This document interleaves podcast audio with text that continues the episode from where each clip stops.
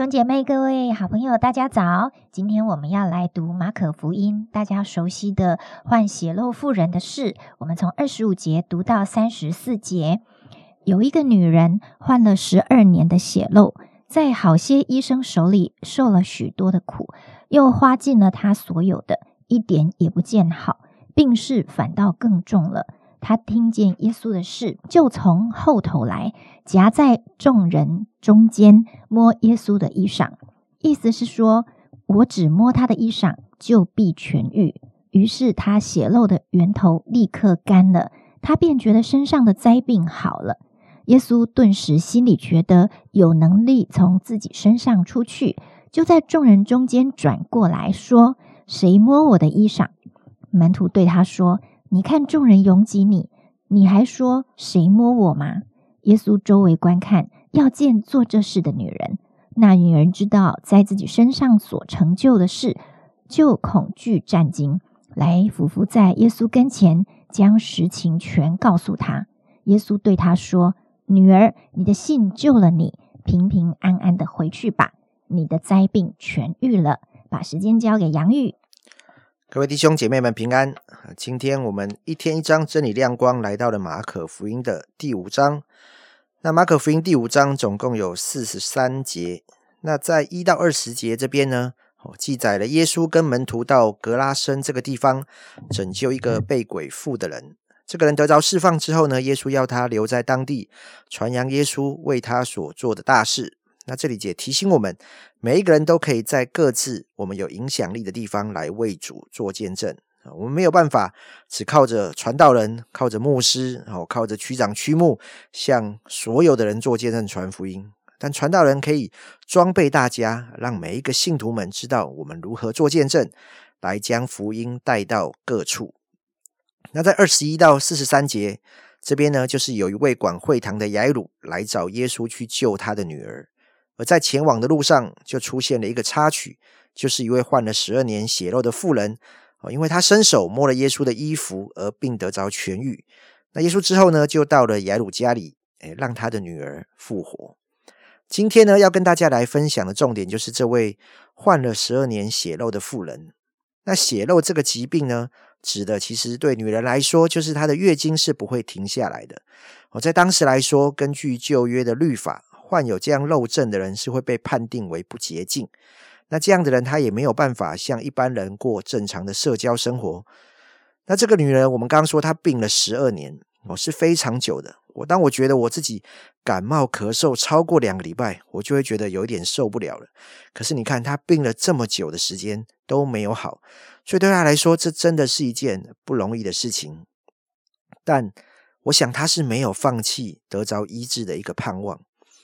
而刚耶稣医治这个血肉妇人这整件事件，其实，在旁人的眼中会觉得有点莫名其妙。怎么说呢？因为当这个妇人她去触碰耶稣的时候，耶稣他感觉有能力从他身上出去，好像我们看武侠小说有什么吸星大法一样。哎呦，我感觉我的内功流失了这种感觉。然后耶稣就问说：“是谁摸我的衣服？”那门徒就有一点傻眼啊，因为。就像我们在尖峰时段，我搭乘捷运或公车的时候，人挤人，然后说谁碰我，哇，每个人都怕碰到你，对不对？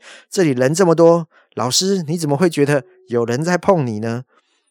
那但是呢，现场可能我想，也许有超过一百个人以上的人摸到耶稣的衣服，可是却只有一个人得着医治，为什么？哦，因为这位妇人她带着一种期待来去触碰耶稣，她相信。因着触摸到耶稣的衣服，就可以得着耶得着医治。我不知道这个妇人为什么他会有这样的一个想法出现，就他觉得他只要去碰耶稣的衣服，他的病就会好。因为当耶稣在世的时候，不知道有多少人去碰耶稣的衣服，可是在这个妇人之前，没有任何一个人是因为这样的一种方式得着神超自然的医治。所以，这对当时的人来说，等于简直就是一件全新的一件事情。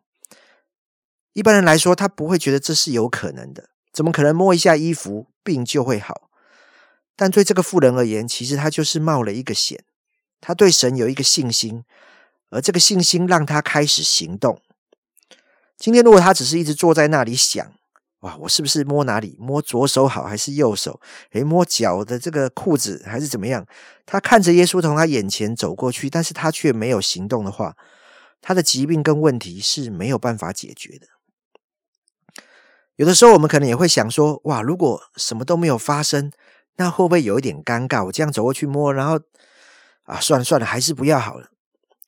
你们知道吗？如果我们连尝试都没有尝试，就觉得不可能而放弃。那真的就是百分之百没有可能。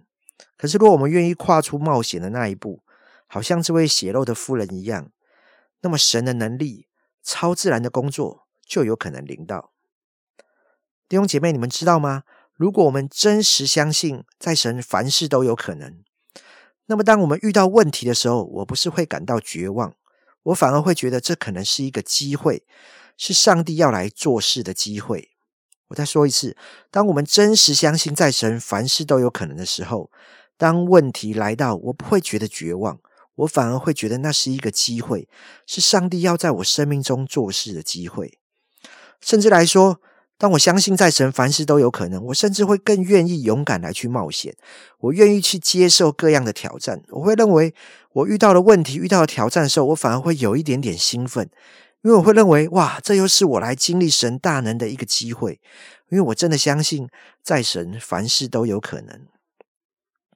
我们知道，一家贩售产品的公司，一般来说，它都会有所谓的制造部门，还有研发部门。那制造部门的目标，他就希望他在大量生产的时候是可以达到零缺陷，他生产的产品有很好的品质。可是研发部门他们的目标是要研发出能够实用又大卖的这些好的产品，所以我们可想而知，这个整个研发的过程当中肯定会经历许多不同的失败还有挫折，它不会一次就能够研发到位。而我们的生命其实也可以从这两种角度来切入。公司的生产部门好像我们生命的品格一样，我们追求像神一样的圣洁，我们不会期望我们一直犯错得罪神。就像生产的时候，我们希望可以做到零瑕疵，拥有最好的品质。我们期待我们跟神一样圣洁。但另一方面，我们的生活跟我们的信念，则应该像是研发部门一样。我们在学习和实践的过程当中，我们会不断的去尝试。我们经历许多不同的挫折跟失败，好像像我们弹奏乐器，我们带领活动，我们参与各种运动的训练。我打篮球，我投篮。哦，甚至我在服饰上面，我们也会尝试各种不同的方式，要来去传福音，要去牧养带领小组。我们跟 Best 建立关系。我在家庭关系，在亲子教养上面，我们整个不断进化的一个过程。我说父母不断进化的过程，在职场、在家庭当中，各样人际关系的建立，这些，每当我们愿意冒险去做一个尝试的时候，其实都是给我们自己一个经历神的机会。我们不会期待一个研发部门的工程师，他小心翼翼的不要犯错，因为他不是生产部门的嘛。所以，同样，当我们跟随神的时候，也是如此。我们一方面，当然我们期许自己的生命品格是圣洁的，但在我的生活当中，我不是好像谨慎，不敢做任何的尝试。我是积极的想要去经历神，为了要看见神的真实发生在我的生活当中。因为我们信耶稣。我们不是信假的，我们读圣经 Q T 也不只是为了获得更多的知识。哦，看着几千年发生的这些看起来好像神话故事一样，我们的神他是到如今仍然活着的神，他期待在我们的生活当中与我们来同行。所以，当牧者们鼓励大家更多、更认真的好好读圣经的时候，其实我们盼望，当我们读经的时候，我们是能够更多认识到。哇！原来我们的神是那位凡事都能的神，因此我们看到我们的神是这样一位神的时候，在我们的心里就会产生一种想法，就是神，你真的太酷了！我会好羡慕、好渴望看见圣经中所发生的事情，也真实发生在我的生活当中。这才是我们的信仰，这才是说我们的跟随，这应该是我们每一天读经当之后所带出的反应。当然，我也知道，我们所祷告、所期望的，可能不是所有都马上成就，或者是都会成就。但是尚未成就跟不可能成就，那是完全不同的概念。一种会让我们仍旧怀着盼望，积极的去回应跟等候；而另一种，则是我们否认了在神凡事都有可能这样一个信念。你们知道吗？这位血肉妇人的故事，它不是到这里就结束了。如果当圣经我们继续往后看的话，我们会发现，在马可福音第六章的最后，在六章五十六节这边写到说：“凡耶稣所到的地方，或村中，或城里，或乡间，他们都将病人放在街市上，求耶稣指容他们摸他的衣裳穗子。凡摸着的人都好了。”耶稣后来到了另外一个地方。那边的人求耶稣医治的方法，竟然是要耶稣让他们可以摸他的衣裳穗子，这也就是血肉妇人当初所触摸的地方。这代表了一件事情，就是当时这个事件其实后来被传开来了，因此会让其他地方的病人也对耶稣怀抱着一个信心，就是：诶，我认为自己只要跟那位妇人一样，我去触碰耶稣的衣服，我的病就可以得着痊愈。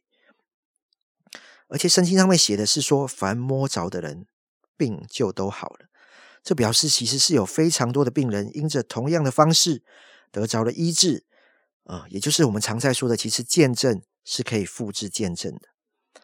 真的盼望今天我们每一个人都像那位血肉的妇人一样，不论眼前我们遇到什么困难和挑战，让我们勇敢跨出信心的那一步。我相信神必要成就超乎我们所求所想的心事，在我们的生命当中。是的，耶稣那个时候做的事，到两千多年后的今天，我们仍然可以继续经历。既然耶稣是凡事都能的神，就表示他能够做任何超越我们眼睛所看见的自然的事情。如果我们继续带着盼望跟信心，就像这一位血肉妇人里面对着耶稣有一个很大的期待的时候，我们就能够看见，连不好的事情、让人绝望、软弱、低谷的事情，都成为我经历神的机会。而这是一个需要不断练习的过程。我听过一个牧师说，他虽然有医病的恩赐，但是在他手边被带倒的人，没有得着医治的，比得着医治的人更多。但他仍然不断的渴慕，仍然不断的带导，仍然不断的经历圣灵，以至于他后来经历到在医病的带导中，充满了圣灵赐给他的恩高。所以，让我们一次、两次、三次，永不灰心的，都来祈求这位真实的耶稣，因为他能做万事，在他凡事都能。敬爱的天父，谢谢主，主啊，你是这么的真实啊，以至于我们。不只是从圣经上认识你，在我们每天的生活中，我们也要这样又真又活的来经历你。那不是血肉妇人能经历的而已，我们如今也能经历，就是在我们啊非常啊日常的生活中，我们所想的、所盼望的、所期待的，也都能够交在你的手中。求你赐给我们一个愿意冒险、积极期待的心。主啊，让我们的信心不断的被你点燃，在各样的困境中，在各样挑战或是人看起来不顺利的当中，我们仍然经历你是那一位真实、活泼，带给我们盼望，不断让我们生命经历突破跟改变的神。奉耶稣基督的名祷告，阿门。在你